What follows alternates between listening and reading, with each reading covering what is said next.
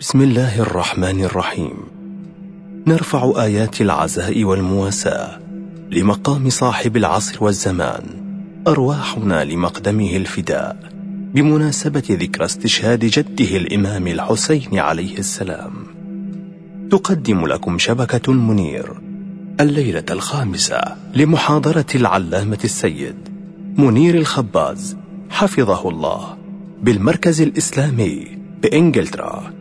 لعام 1437 للهجرة.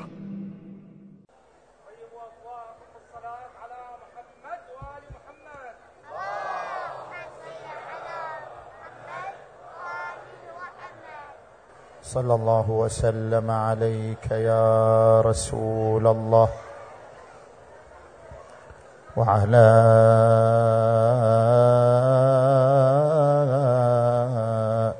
أهل بيتك المنتجبين يا ليتنا كنا معكم. فنفوز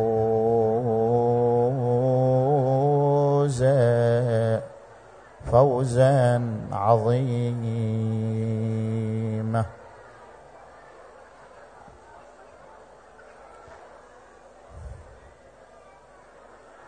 أعوذ بالله من الشيطان الغوي الرجيم.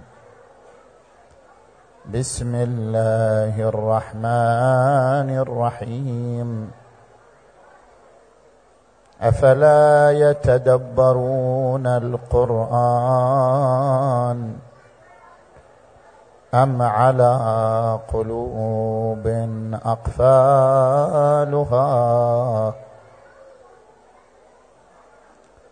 آمنا بالله صدق الله العلي العظيم.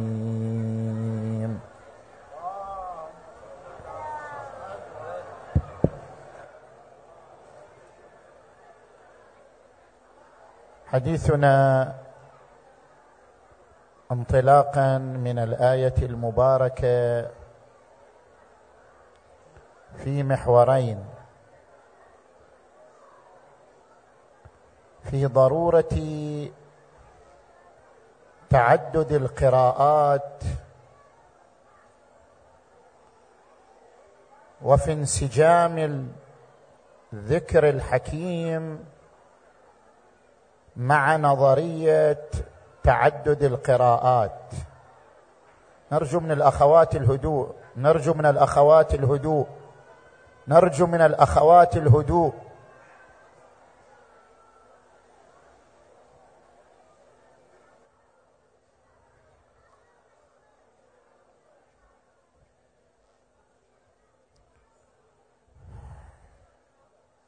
صلوا على محمد وآل محمد.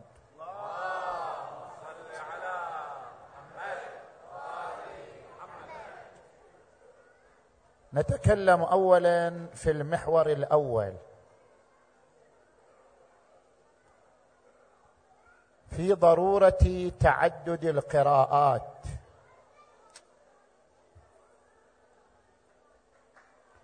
هل الوجود الواحد يقبل القراءات المتعددة أم لا؟ كل موجود نضع أيدينا عليه. هل يقبل تفسيرات متعددة وقراءات متعددة أم لا؟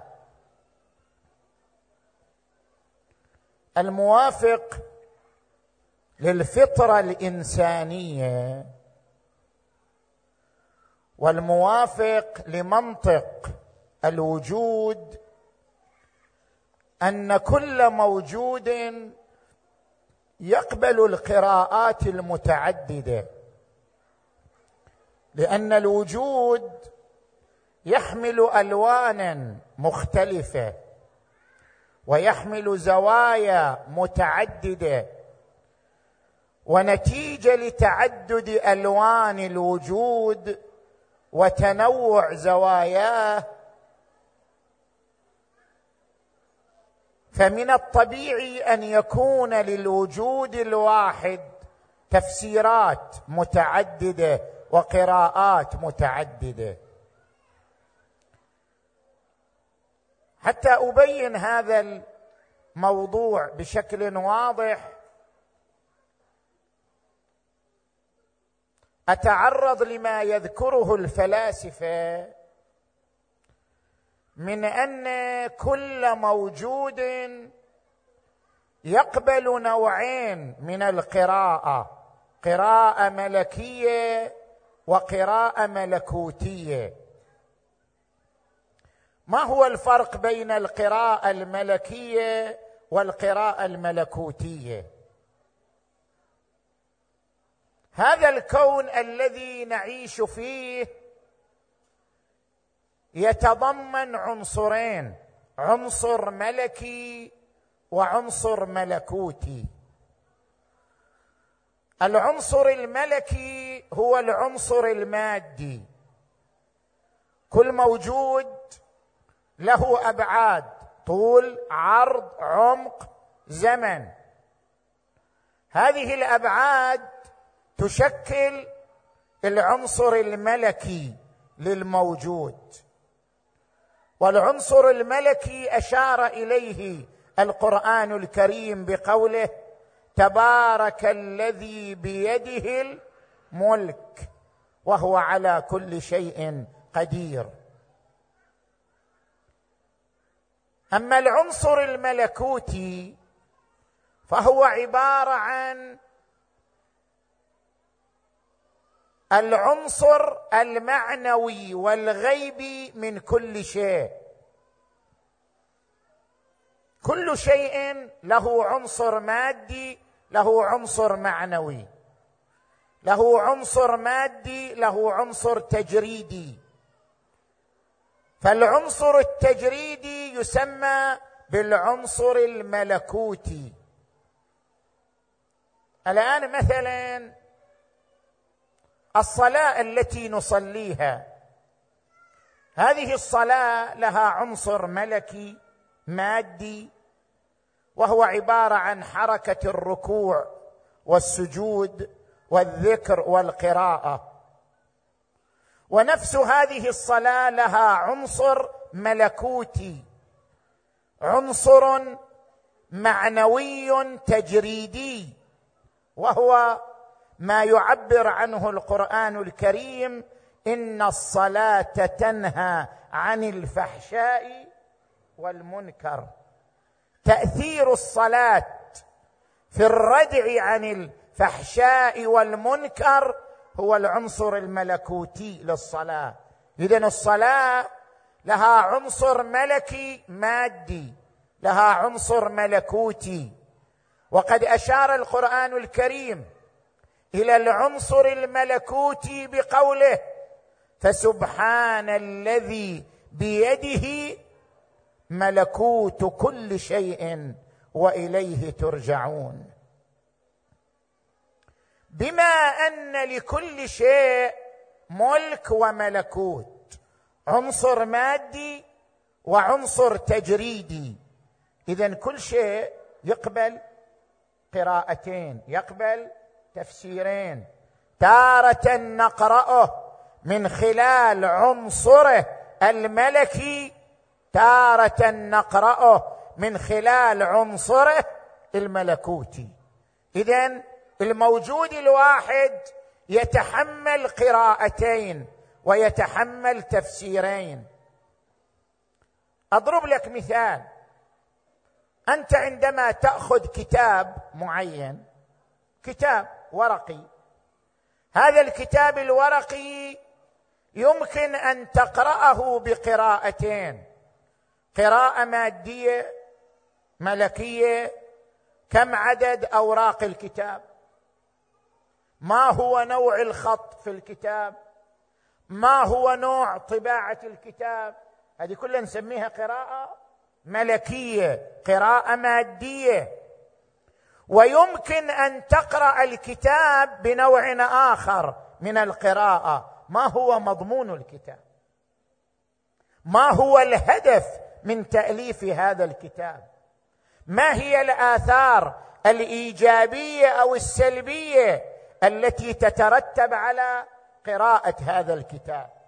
هذه تسمى قراءة ملكوتية. كتاب واحد يمكن أن تقرأه تارة بقراءة مادية وتارة بقراءة معنوية تارة بقراءة ملكية تارة بقراءة ملكوتية. تنوع القراءتين للموجود الواحد أمر تقتضيه طبيعة الوجود. طبيعة الوجود تقتضي تعدد الألوان تعدد الزوايا تعدد الجهات ونتيجة تعدد الألوان يتحقق تعدد القراءة. لذلك الفلاسفة يقولون من الضروري لكل إنسان أن يقرأ الموجودات بنوعين من القراءة. قراءة ملكية قراءة ملكوتية. هل أضرب لك أمثلة للتوضيح أكثر. مثلا عندما نأتي لهذا الكون كيف نقرأ هذا الكون؟ تارة نقرأه قراءة ملكية مادية. نجي لما يطرحه الفيزياء. لما تطرحه الفيزياء الثابت الكوني. ما هو؟ هل الثابت الكوني يقتضي أكوان متعددة أم كونا واحدا؟ هذه قراءة مادية. ما هي مقدار المسافة بين الأرض والشمس؟ ما هو مقدار الغلاف الجوي المحيط بالأرض.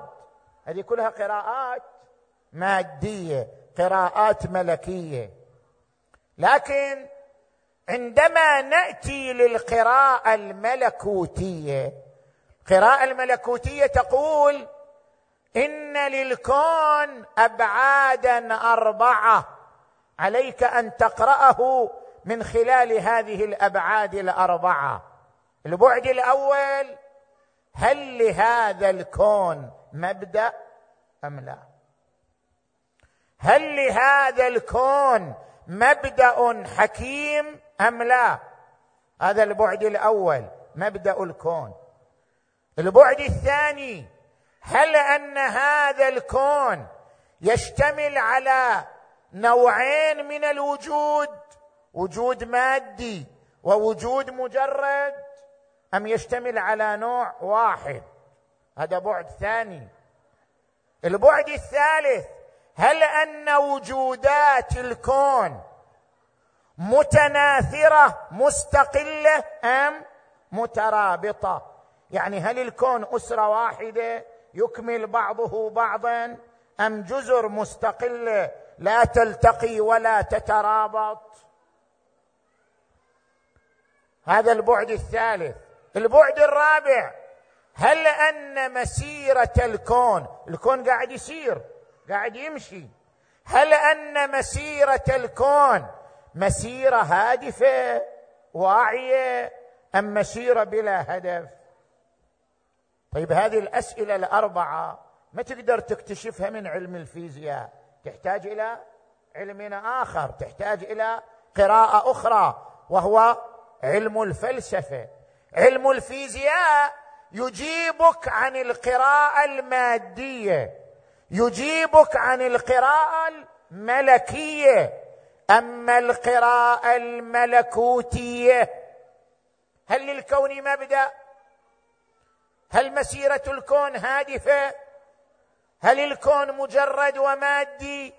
هذه الأسئلة المتعلقة بالقراءة الملكوتية يجيب عنها علم الفلسفة وليس علم الفيزياء. اذا هذا الوجود الذي نحن نعيش فيه له ألوان متعددة فيمكن قراءته بقراءات متعددة قراءة ملكية قراءة ملكوتية كما مثلنا. نجي إلى مثال ثالث. أنا أستخدم التوضيح أكثر حتى تتضح الفكرة. نجي إلى مثال ثالث الإنسان. كيف نقرأ الإنسان؟ نجي مثلا إلى زاوية محددة من الإنسان دماغ الإنسان. هذا الدماغ. الدماغ ترى إحنا نقرأ قراءة ملكية مادية وتارة نقرأه قراءة ملكوتية. كيف؟ الدماغ يتكون من أربعة فصوص. فص جبهي. هذا الفص فيه مركز الحركة حركة الإنسان. فص جداري. هذا الفص فيه مركز الإحساس بالرسائل باستقبال الرسائل من الجسم. فص صدغي. هذا الفص مسؤول عن الشم الذوق السمع فص مؤخري. هذا الفص مسؤول عن الإبصار حركة الإبصار لدى الإنسان. عندما تقرأ الدماغ من خلال أن هذا الدماغ يتكون من فصوص أربعة من أجزاء أربعة لكل جزء مهمة لكل جزء دور ووظيفة. هذه تسمى قراءة ملكية قراءة مادية. أما عندما تسأل هل الإدراك شيء مجرد أم شيء مادي؟ أنا الآن أدرك. انت الان أمامي تسمع المحاضرة معلومات تدخل في ذهنك وتدركها. إدراكك للمعلومات هل هذا شيء مادي أو شيء مجرد عن المادة؟ طيب هذا السؤال هل الإدراك مجرد أم الإدراك مادي؟ من الذي يجيب عليه؟ ما يجيب عليه علم الفيزياء ولا علم الطب. هذا يجيب عليه علم الفلسفة. لا يجيب عليه لا تجيب عليه القراءة الملكية تجيب عليه القراءة الملكوتية تحتاج إلى علم آخر. يركز هل أن الإدراك وجود مادي أم وجود مجرد؟ تجي إلى الفلاسفة. فلاسفه يقولون كل مادي يقبل الانقسام. ما في شيء مادي ما يقبل الانقسام. كل شيء مادي. تضع يدك عليه من أصغر ذرة إلى أعظم مجرة. من الجسيمات تحت الذرية. أي شيء مادي هو يقبل الانقسام. يقبل الانقسام إلى جزئين. زين. هل الإدراك يقبل الانقسام؟ حتى نتعرف على أن الإدراك مادي أم غير مادي لابد ندرس الإدراك من هذه الناحية. هل الإدراك إدراكي للفكرة إدراكي للمعلومة. هل هذا الإدراك يقبل الانقسام؟ تقدر أنت تقول هذا الإدراك إلى فوق إلى تحت إلى يمين إلى شمال؟ أو لا ما يقبل الانقسام. إذا لم يقبل الانقسام اذا ليس شيئا ماديا بل هو مجرد. اذا الذي نريد أن نقول أن تعدد القراءات. قراءة ملكية قراءة ملكوتية قراءة فيزيائية قراءة فلسفية. تعدد القراءات للوجود الواحد. هذا أمر طبيعي يفرضه الوجود أصلا. الوجود يقول لك أنا متعدد الألوان متعدد الجهات فاقرأني. بقراءات مختلفة. وفسرني بتفسيرات متعددة. زين. اتضح هذا المحور. ذكرناك مقدمة للمحور الثاني. صلوا على محمد وآل محمد.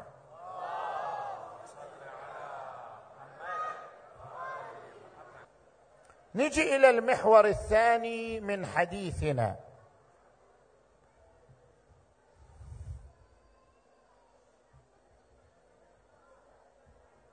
هل القرآن الكريم يقبل القراءات المتعددة أم لا؟ انسجام القرآن الكريم مع القراءات المتعددة. هل يمكن أن نفسر الآية الواحدة بتفسيرات متعددة؟ نقرأها بقراءات مختلفة كسائر الموجودات. وإحنا قلنا افترضنا في المحور الأول أن كل موجود تقدر تقرأ قراءات متعددة لأن الوجود يحمل ألوان متعددة. هل القرآن الكريم يقبل قراءات متعددة؟ يقبل تفسيرات متعددة أم لا؟ هذه نظرية تعدد القراءات للنص الواحد. نحن أمام مقالتين. المقالة الأولى أن القرآن لا يقبل إلا تفسيرا واحدا. لماذا؟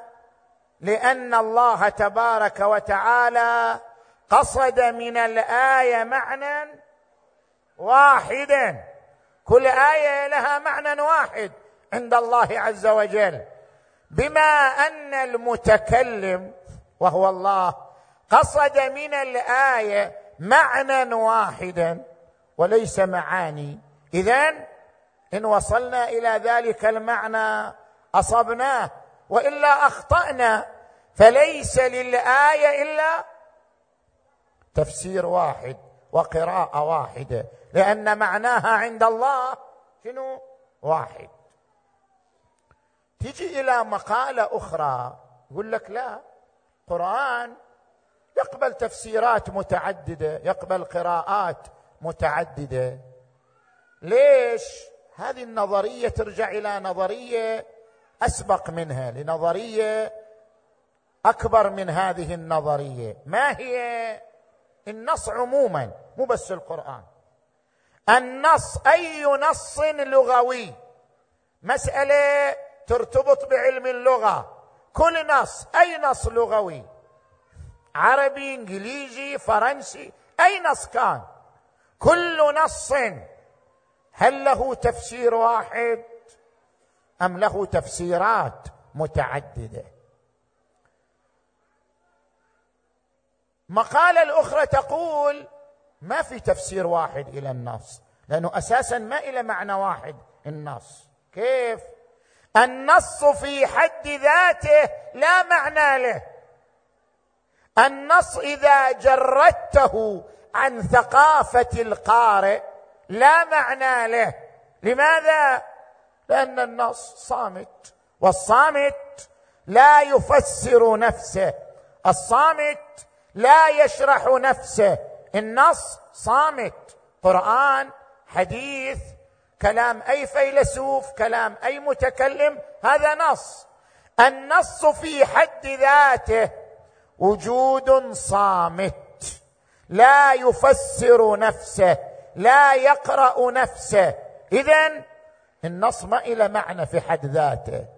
إنما النص له معاني عديدة بتعدد الثقافات. كل قارئ يقدر يقرأ النص من حقوقهم شنو؟ ثقافته بمقتضى ثقافته. ليش النص ما إلى معنى في حد ذاته؟ يقول لك أنت الآن تقدر تفهم كلام بدون ثقافة؟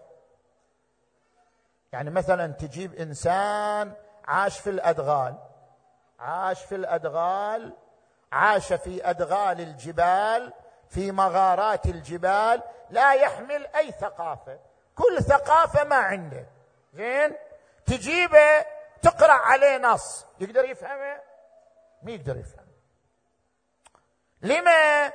لأن له لأنه ليس له ثقافة مسبقة. أصلا هو ما عنده مفاهيم حتى يفهم. لابد أن تكون له مفاهيم مسبقة ليقرأ النص من خلال المفاهيم التي في ذهنه فيفهم النص. اذا هذا دليل على ماذا؟ دليل على أن النص ما إلى معنى في حد ذاته. معنى النص بالثقافة التي يحملها قارئ النص. معنى النص بالمفاهيم التي يحملها قارئ النص. ما عندنا معنى سابق معنى في رتبة سابقة. لا فهم النص ومعناه يتبع ثقافة من يقرأ النص ومن يقوم بتحليله. اذا نجي إلى القرآن الكريم. القرآن الكريم نص صامت ما إلى معنى في حد ذاته. لا تقول إلى معنى في حد ذاته لا ما إلى معنى في حد ذاته. نص صامت كل يستطيع أن يقرأه من خلال ثقافته التي يحملها. فتختلف القراءات نتيجة اختلاف شنو؟ الثقافات ثقافات القراء. زين نطرح الآن مقالة توفيقية بين هاتين النظرتين.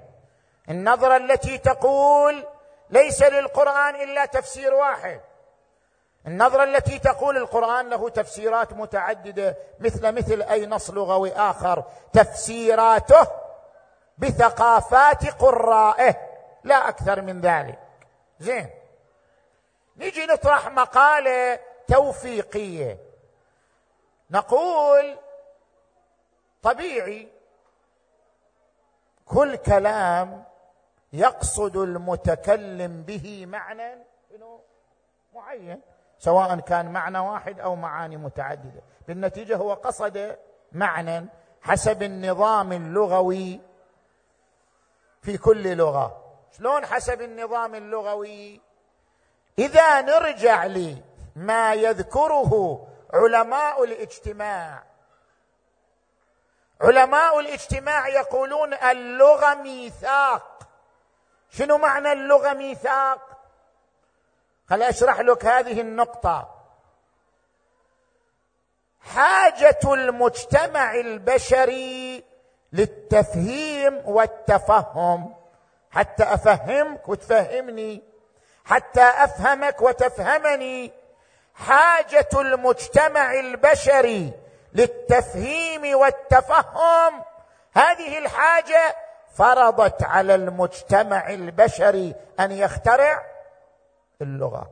اللغة جاءت لتلبية حاجة المجتمع للتفهيم والتفهم. زين.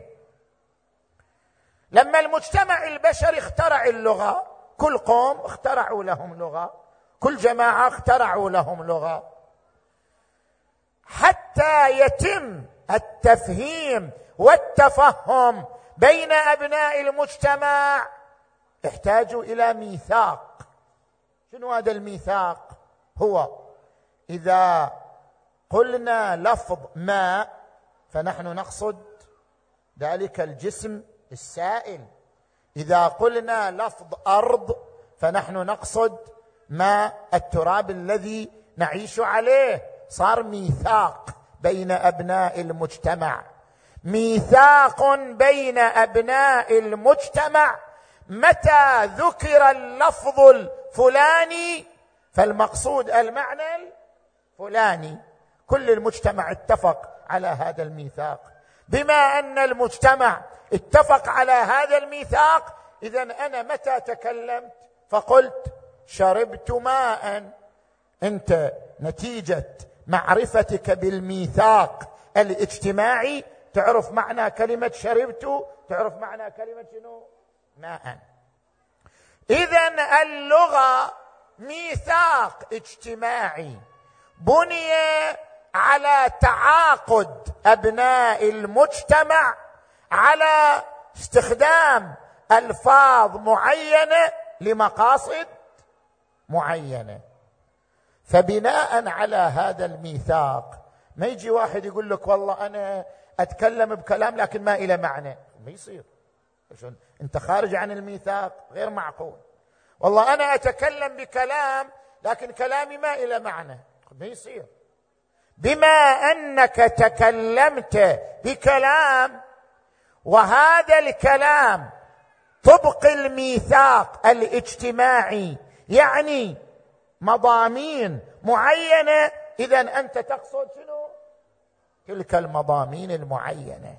مقتضى الميثاق الاجتماعي أن لكل نص قرآن أو غير قرآن لكل نص مقصود معين عند من تكلم بهذا النص وعند من تحدث بهذا النص. هذا بناء على الميثاق الاجتماعي.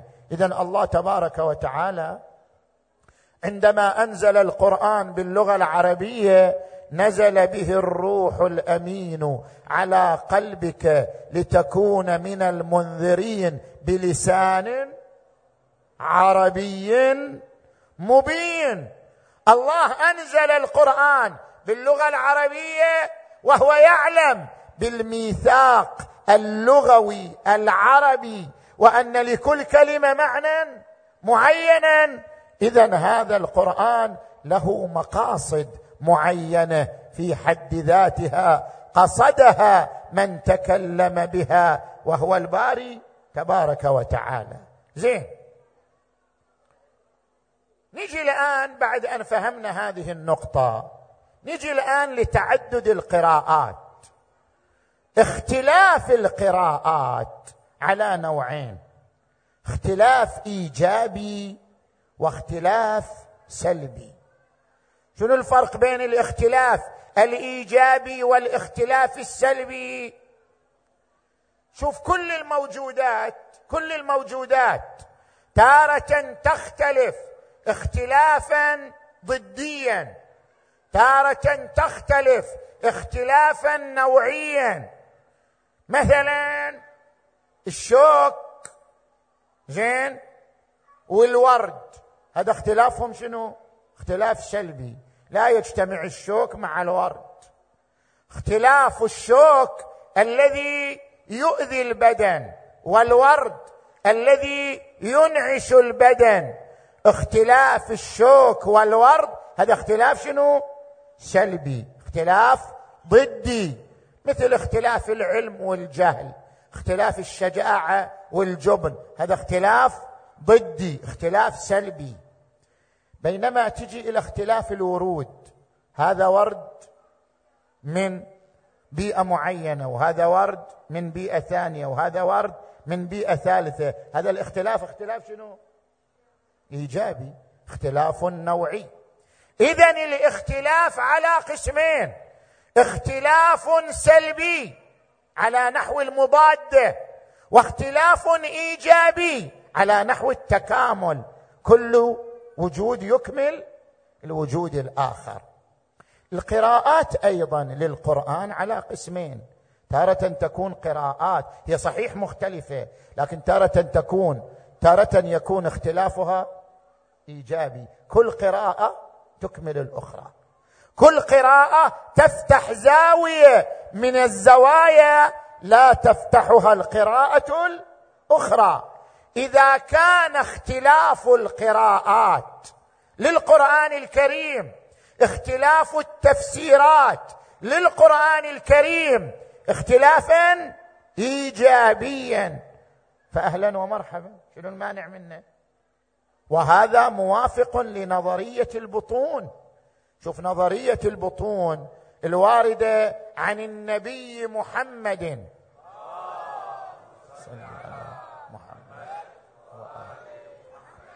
إن للقرآن ظهرا وبطنا وإن للقرآن سبعين بطنا. يعني المعنى الواحد للآية قد تكون له أبعاد متعددة وزوايا متنوعة. فتقرأ تقرأ. هذه الآية من عدة زوايا ومن عدة أبعاد. وهذا اختلاف إيجابي بين القراءات وهو وهذا الاختلاف منسجم مع طبيعة القرآن الكريم كما ورد عن النبي صلى الله عليه وآله. أجيب أضرب لك أمثلة بعض الجماعة يقول لي المعلومات اللي تجيبها أنت شوية فيها عقدة لازم تشرح بالأمثلة. وتكثر من الأمثلة حتى تتضح المعلومات بشكل واضح. أنا أذكر لك عدة أمثلة. زين؟ كيف نقرأ القرآن؟ قراءات مختلفة ونفسره تفسيرات متعددة وكل هذه التفسيرات مقبولة لأن اختلافها اختلاف إيجابي يكمل بعضه بعضا. أضرب لك أمثلة. عندما نأتي لقوله تعالى ولقد خلقنا الإنسان من سلالة من طين ثم جعلناه نطفة في قرار مكين ثم خلقنا النطفة علقة فخلقنا العلقة مضغة. فخلقنا المضغة عظاما فكسونا العظام لحما ثم أنشأناه خلقا آخر فتبارك الله أحسن الخالقين. كيف نقرأ الآية هذه؟ هنا قراءة لغوية هنا قراءة فلسفية. القراءة اللغوية للآية يجيك اللغوي يقرأ الايه قراءة حرفية. يقول لك هذه الآية تقول بأن الجنين مر بمراحل مرحلة النطفة ثم العلقة ثم المضغة ثم العظام ثم الجسد المتكامل. هذه هي القراءة اللغوية للآية. قراءة حرفية تعتمد على الظهور. اللغوي للآية المباركة. هذه تسمى قراءة لغوية. زين. الفيلسوف لا ما تقنع هذه القراءة. يقول لك لا هذه الآية تتحدث عن بعد ثاني تتحدث عن عالم آخر. هذه الآية تتحدث عن الحركة الجوهرية. شنو الحركة الجوهرية؟ دخلنا في عالم آخر في بحث آخر. شنو الحركة الجوهرية؟ آه. الحركة أقسام. قد تكون حركة اينيه مكانية. واحد يتحرك من ذاك المكان إلى هذا المكان. هذه نسميها حركة اينيه وقد تكون الحركة كيفية حركة الموجود من صفة إلى صفة. يعني هذه التفاحة أول ما تثمر التفاحة تشوفها بلون بعد فترة تشوفها بلون ثاني بعد فترة تشوفها بلون ثالث تنتقل من اللون الأخضر إلى اللون الأصفر الباهت إلى اللون الأصفر الفاقع. هذا الانتقال من لون إلى لون حركة. لكن ليست حركة مكانية. تفاحة في مكانها ما راحت مكان. وإنما حركه كيفية من صفة إلى صفة من لون إلى لون. زين؟ عندنا قسم ثالث الحركة الجوهرية. يعني شنو الحركة الجوهرية؟ حركة الوجود في صميم نفسه. الوجود هو يتحرك في داخله. تحرك الوجود في داخله يسمى حركة جوهرية. شلون؟ شنو مثاله؟ مثاله البذرة. البذرة تأخذها تضعها في التراب تضع معها سمادا تسقي البذرة ماء البذرة شنو؟ تقف لو تتحرك. تتحرك. لكن شلون تتحرك البذرة؟ تتحرك في داخلها. يعني البذرة تتضمن حياة متحركة. مو مثل الحجر. الحجر ما يتضمن حياة متحركة. حياة جامدة. البذرة تتضمن حياة متحركة فهي تتحرك في صميم ذاتها. تتحرك تتحول إلى جذور تتحول إلى ساق تتحول إلى شجرة تتحول إلى ثمرة. كل هذه الحركة وين كانت؟ كانت في البذرة. فالبذرة هذه البذرة الصغيرة خرجت من عالم الإجمال إلى عالم تفصيل. كانت بذرة صغيرة أصبحت شجرة مثمرة. هالشجرة وين كانت؟ كانت في البذرة موجودة. هذه الشجرة بثمارها بأوراقها بغصونها كانت مختصرة في شنو؟ في هذه البذرة الصغيرة. أنت الآن تختصر كتب صح لو لا؟ تختصر مكتبة ضخمة. مكتبة ضخمة فيها آلاف الكتب تختصرها في شنو في سيدي تختصرها في رابط معين. كل المكتبة مختصرة في رابط صغير في سيدي صغير. أيضا هذه الشجرة المثمرة كلها كانت شنو؟ مختصرة في بذرة صغيرة. اذا البذرة تحركت في داخلها من الإجمال إلى التفصيل وتحولت إلى شجرة مثمرة. هذه تسمى الحركة الجوهرية. نفس الكلام تجي للإنسان. ترى الإنسان مثل الشجرة تماما. شوف هذا الإنسان العملاق. شوف إنسان عملاق. عملاق في جسده عملاق في فكره عملاق في قوته. هذا الإنسان العملاق وين كان؟ وين كان؟ كان مختصر في نطفة. الإنسان كله كل هذا الإنسان كان في نطفة صغيرة. كان مختصرا في تلك النطفة. بس. الإمام أمير المؤمنين علي عليه السلام يقول ما لابن آدم والفخر؟ جاي أنت تفخر بشنو؟ ما لابن آدم والفخر وإنما أوله نطفة وآخره جيفة. أوله نطفة مذرة وآخره جيفة قذرة. وهو ما بينهما يحمل العذرة. اذا هذا الإنسان كله كان نطفة. كيف طلع من النطفة وصار إنسان؟ عبر الحركة الجوهرية. نفس هذه النطفة تحركت داخلها حركة صميمية إلى أن تحولت إلى إنسان متكامل. هذه تسمى الحركة الجوهرية. اذا الآية ما تتحدث عن مضغة وعلقة. هذا حديث لغوي. الآية تتحدث عن شنو؟ عن معنى آخر أعمق من ذلك وهو الحركة الجوهرية. لقد خلقنا الإنسان من سلالة من طين ثم جعلناه هو إنسان. ترى من أول يوم هو إنسان. لا تفكر هذه النطفة مو إنسان هي إنسان. النطفة إنسان. ولذلك يقول الفقهاء لا يجوز إسقاط النطفة الملقحه نطفة لقحت وعلقت بجدار الرحم. بمجرد أن تعلق النطفة بجدار الرحم صارت شنو؟ إنسان. لا يجوز إسقاطه إلا في حالات معينة. لا يجوز إجهاضه إلا في ح... هذا إنسان.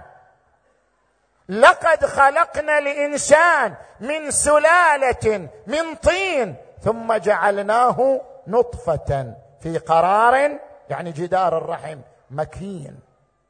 ثم خلقنا النطفة علقة فخلقنا العلقة مضغة فخلقنا المضغة عظاما فكسونا العظام لحما ثم انشاناه خلقا آخر فتبارك الله. أحسن الخالقين. اذا الفيلسوف يقرأ الآية قراءة غير القراءة اللغوية. يقول لك هذه قراءة تشير إلى الحركة الجوهرية الذي هي قانون فلسفي. تعددت القراءات لآية واحدة وهذا التعدد تعدد شنو؟ إيجابي. كل قراءة تكمل الأخرى. فما لكم لا ترجون لله وقارا وقد خلقكم. اطوارا زين. نجي إلى مثال ثاني. نجي إلى مثال ثاني. نقرأ قوله تعالى تسبح له السماوات السبع والأرض ومن فيهن وإن من شيء إلا يسبح بحمده ولكن لا تفقهون تسبيحهم. شنو معنى الأشياء تسبح؟ خل نفهم شنو معنى أن الأشياء تسبح. أنت تمر على الشجرة شجرة تسبح؟ سمعت أنت شجرة تسبح؟ اللغوي كيف يقرأ الآية؟ والفيزيائي كيف يقرأ الآية؟ اللغوي عندما يقرأ الآية يقول تسبيح الأشياء عبارة عن دلالتها على عظمة الله. الشجرة تدل على عظمة الله. السماء المجموعات الشمسية تدل على عظمة الله. سنريهم آياتنا في الآفاق وفي أنفسهم حتى يتبين لهم أنه الحق. أولم يكف بربك أنه على كل شيء شهيد؟ اذا الشجرة تدل على عظمة الله. الشمس تدل على عظمة الله. هذه الدلالة هي التسبيح. هذه القراءة اللغوية للتسبيح. لحظة شوي. نجي إلى القراءة الفيزيائية. فيزيائي يقول لا الشجرة تسبح. مو مو دلالة لا تسبح كيف تسبح آه. شوف الآن الاكتشافات العلمية أثبتت أن للنبات إحساس. النبات يشعر. له شعور له إحساس. وأن الشجرة مو فقط لها شعور بل تشعر بالمحيط الذي حولها. كيف الشجرة تشعر بالمحيط الذي حولها؟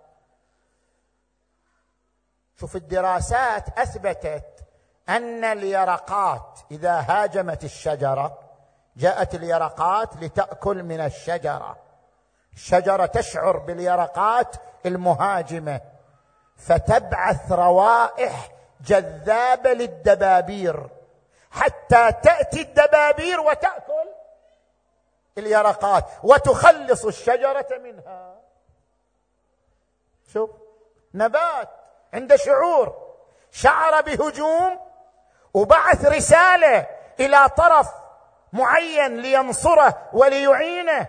وجاء المعين وهو الدبابير أكلت اليرقات خلصت الشجرة من هذه المشكلة. تفضل هذا؟ شعور ودخول في معركة واستعانة بالغير وانتصار على الغير. شجرة. بل مجموعة من الأخصائيين في مجال التخدير. يخدروا الإنسان يكتشفوا الجهاز العصبي للإنسان. يخدروا الشجرة يكتشفوا الجهاز العصبي للشجرة. يقولون كما أن للإنسان جهازا عصبيا للنبات جهاز عصبي يمكن اكتشافه من خلال التخدير تخدير النبات. اذا أنت عندما تقرأ هذه الظاهرة وعندما تسمع هذه الاكتشافات تصدق أن للشجرة لغة. وأن للشجره شنو؟ تسبيح. كما أن للإنسان تسبيح. وإن من شيء إلا يسبح بحمده ولكن لا تفقهون. تسبيحه ما جاء وقت العزاء يا إخوان ماكو داعي لهذا. زين. نجي الآن إلى مثال ثالث. أدخل معك في مجال علم النفس. كيف نقرأ القرآن من خلال مجال علم النفس؟ نجي الآن. اقرأ قوله تعالى وإن تجهر بالقول فإنه يعلم السر وأخفى. اسأل نفسك شنو اللي أخفى من السر؟ السر خو عرفناه لكن ما هو الأخفى من السر؟ وإن تجهر بالقول فإنه يعلم السر وأخفى. ما هو الشيء الأخفى من السر؟ طيب هذا من يجي اللغة ويقرأ الآية؟ يقول والله السر وفي سر السر وفي سر السر السر السر وهكذا. هذا معنى السر. واخفى واضح بس عالم النفس علم النفس علم النفس في مدرسة سلوكية في مدرسة استبطانية. نجي إلى المدرسة الاستبطانية تقسم القوى عند الإنسان إلى هو وأنا وأنا الأعلى. هو يعني قوة الذاكرة. اللي تختزن المعلومات. أنا يعني العقل الواعي. أنا الآن واعي لك وأنت واعي لي. هذا العقل الواعي. حتى لو أطفأ الكهرباء ترى أنا واعي وأنت واعي. ما عليك منه. وعندنا قوة ثالثة. الأنا الأعلى. الأنا الأعلى عبارة عن العقل الباطن. العقل الباطن هو الذي ترتسم فيه الميول والأحاديث الخفية. شلون؟ يعني مثلا الآن إذا تريد تكتشف إنسان تريد تكتشف ميوله تريد تكتشف أحاديث الخفية تخضعه لتنويم مغناطيسي. إذا أخضعته لتنويم مغناطيسي فقد العقل الواعي. وبدأ يتحرك العقل الباطن. فقد الانا وتحرك الانا الأعلى. العقل الباطن بدأ يتحدث. ولهذا كثير من المجرمين يكتشفوا جرائمهم عن هذه الطريقة. ينوم مغناطيسيا يبدأ الحديث معه يبدأ يتحدث عن جرائمه ويتحدث عن قضاياه. زين؟ لما؟ لأن العقل الواعي غاب وجاء دور العقل الباطن. كل إنسان إلى عقل واعي وإلى عقل باطن. زين. عالم النفس عندما يريد أن يقرأ هذه الآية المباركة وإن تجهر بالقول فإنه يعلم السر وأخفى يقرأها بحسب ثقافته في علم النفس. يقول ما هو أخفى من السر هو مخزونات العقل الباطن. وهذا ما أشار إليه الإمام أمير المؤمنين ما أضمر امرؤ في قلبه شيء إلا وظهر على قسمات وجهه أو فلتات لسانه. زين فإحنا اللي نريد نقوله شنو؟ تعدد القراءات للآية الواحدة مع أن لها معنى معين في علم الله عز وجل. أمر جميل جدا. لما؟ إذا كان تعددها ايجابيا يكمل بعضها بعضا. كل قراءة تقرأ الآية من زاوية معينة وهذا هو المنسجم مع نظرية بطون القرآن. زين. أما إذا كان اختلاف القراءات اختلافا سلبيا. كل قراءة تناقض الثانية. تفسيران لآية واحدة متناقضان. كل تفسير ينقض الآخر ينفي الآخر. هل نقبل التفسيرين معا؟ نقول القراءتان متعددتان. شكوا بها إذا كانت كلتا القراءتين تعتمد على عناصر موضوعية من الآية نفسها. لا مانع من ذلك. وهذا هو اختلاف الفقهاء. شلون الفقهاء يختلفون؟ صح لو لا؟ قال لا أنا أضرب لك مثال. عندما نقرأ قوله تعالى إنما المشركون نجس فلا يقربوا المسجد الحرام بعد عامهم هذا. يجي قسم من الفقهاء يقول هذه الآية تدل على نجاسة المشركين. أن المشركين لهم نجاسة نجاسة شنو؟ مادية بدنية. يعني إذا مسست يد المشرك برطوبة مسرية عليك أن تطهر يدك. هذا تفسير موجود عند قسم من الفقهاء. تجي إلى تفسير آخر يقول لك لا الايه ما تدل على النجاسة البدنية تدل على النجاسة المعنوية. إنما المشركون نجس لأن الشرك في حد ذاته شنو؟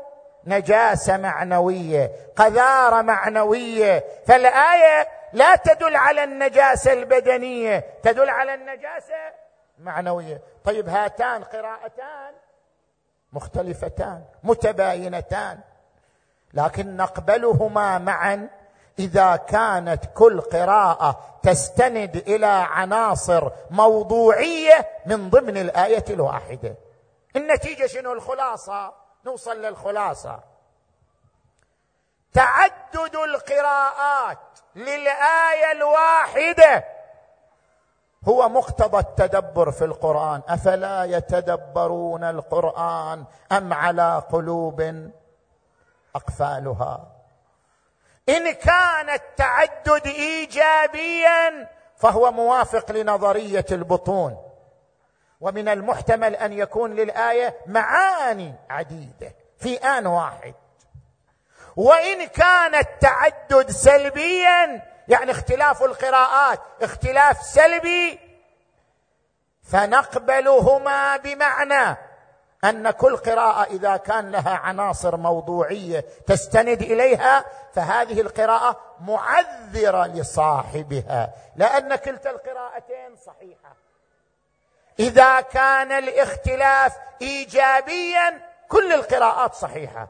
أما إذا كان الاختلاف سلبيا لا. أكو قراءة مخطئة وأكو قراءة صحيحة. لكن كلتيهما معذرة لقارئها. إذا استند إلى عناصر موضوعية من ضمن الآية المباركة. وهذا لا يختص بالقرآن. الآن أختم. هذا لا يختص بالقرآن.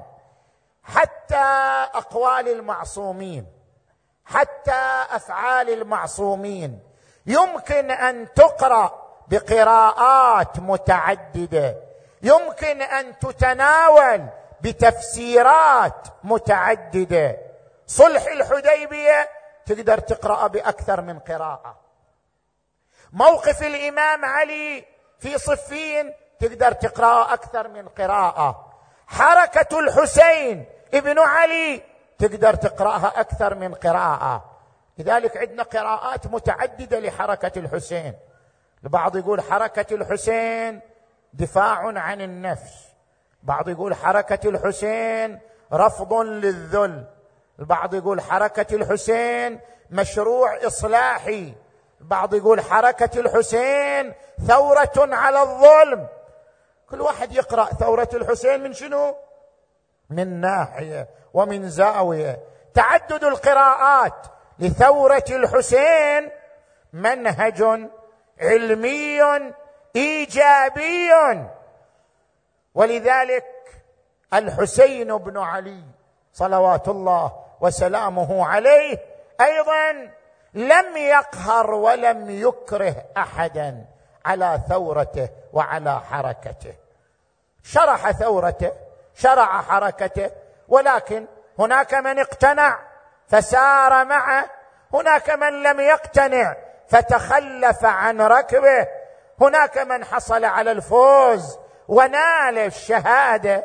هناك من خسر وحرم هذا المنصب العظيم إلا أن الحسين لم يكره أحدا. شرح الثورة وأهدافها.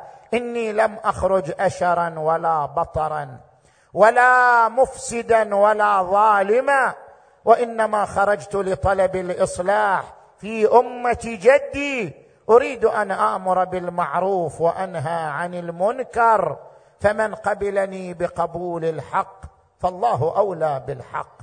وبعث إلى جماعة معينة. كل واحد يبعث لرسالة. جماعة اختارهم لنصرته. جماعة اختارهم لحركته. بعث إليهم رسائل معينة يدعوهم إلى نصرته لثقته بهم. كتب رسالة إلى حبيب بن مظاهر الاسدي حبيب بن مظاهر هالانسان العظيم. حبيب بن مظاهر خاض معارك. خاض معركة صفين خاض معركة الجمل. وكان يتمنى الشهادة بين يدي الإمام علي عليه السلام.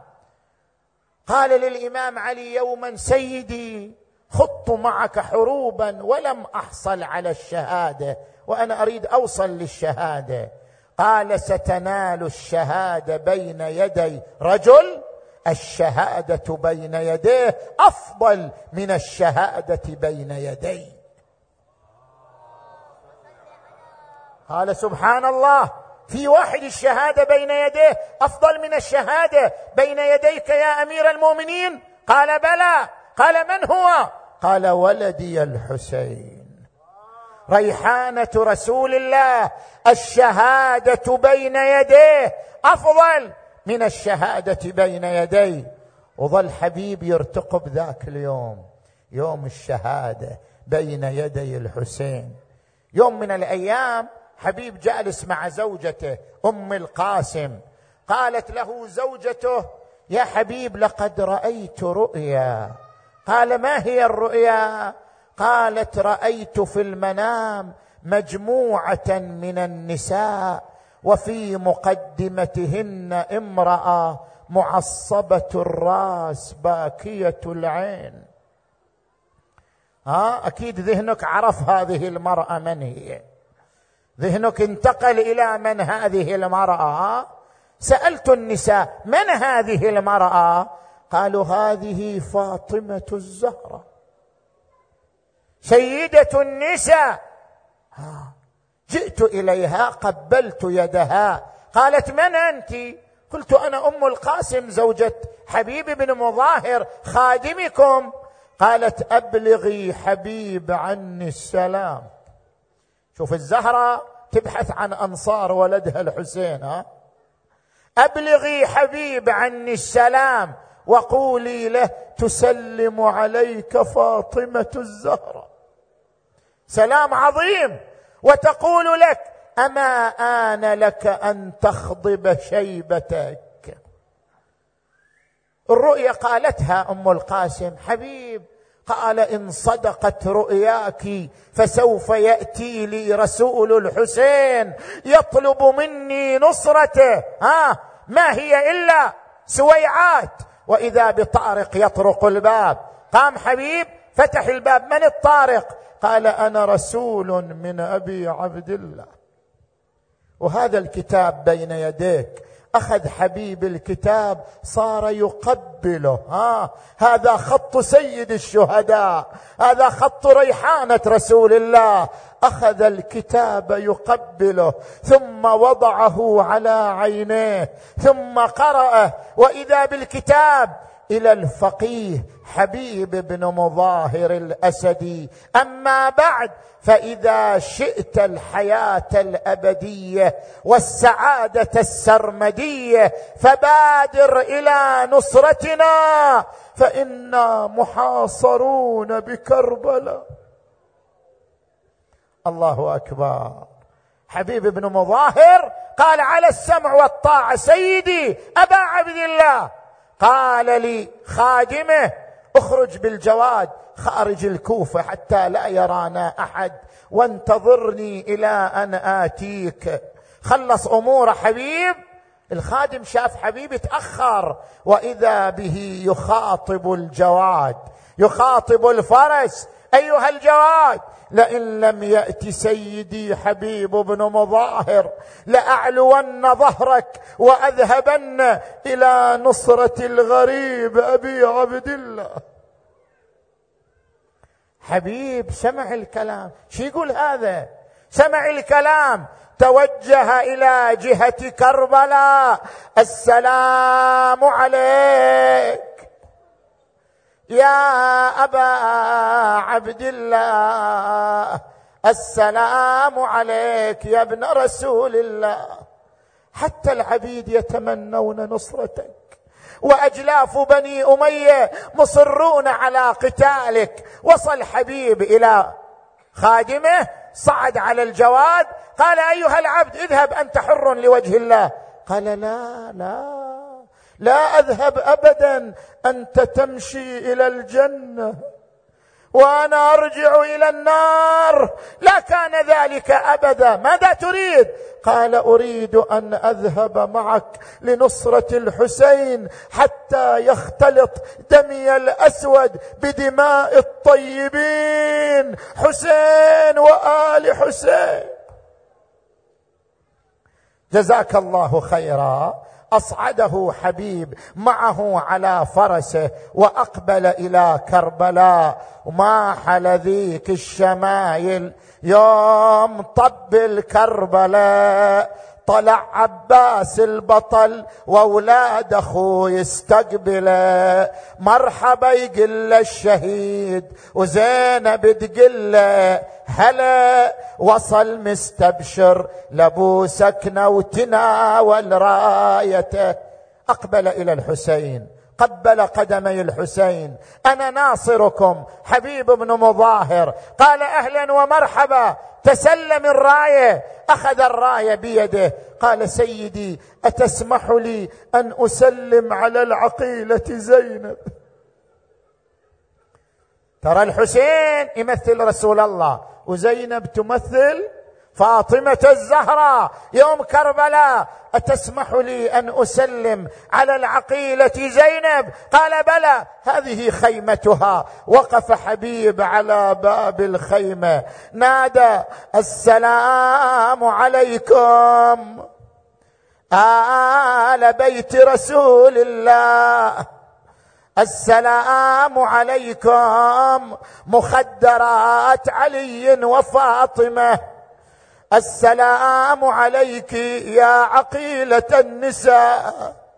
يا ابنة أمير المؤمنين. قالت عليك السلام عليك السلام. من المسلم؟ أنا خادمكم حبيب بن مظاهر.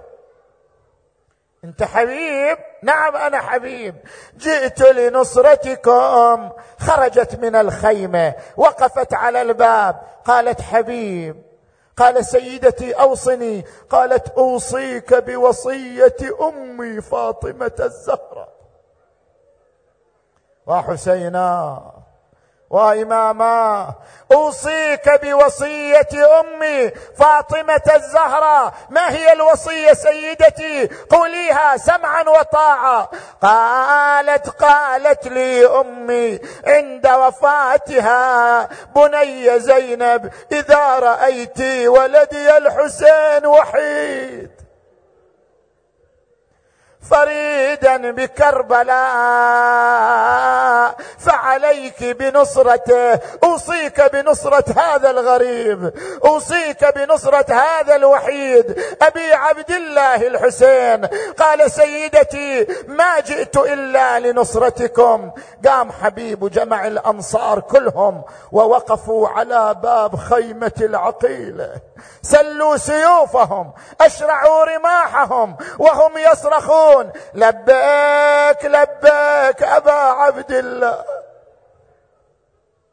لبيك لبيك يا ابن رسول الله كأني بالعقيلة زينب وقفت عليهم وهي تقول يا أهل الشيم هذا محلكم. محلكم لليوم ما نذخر هممكم. شنو العذر يا كرام؟ منكم تخلون بالشدة حرمكم. تسابق الأنصار بين يدي الحسين. ما هي إلا ساعة والحسين وحيد فريد. وقف على نشز من الأرض نادى حبيبي حبيب. برير زهير أحباي لو غير الحمام أصابكم. عتبت ولكن ما على الموت. ما اعتبوا ركب غوجوت عن حسين ليه بجيا ويل وتلهف عليها تلقاها جثث ومسلي بيها وقال احتسب عند الله واصبر بالشمس مطروحين ما حد وصل بالأمس كانوا معي واليوم. يا الله. اللهم بحق أنصار الحسين بحق حبيب بن مظاهر توسلوا بحبيب. هذا باب الحسين بحق حبيب بن مظاهر الأسدي. اللهم اشف مرضانا ومرضى المؤمنين والمؤمنات واقض حوائجنا وحوائج المؤمنين والمؤمنات وانصر إخواننا وادفع عنا البلاء يا أرحم الراحمين.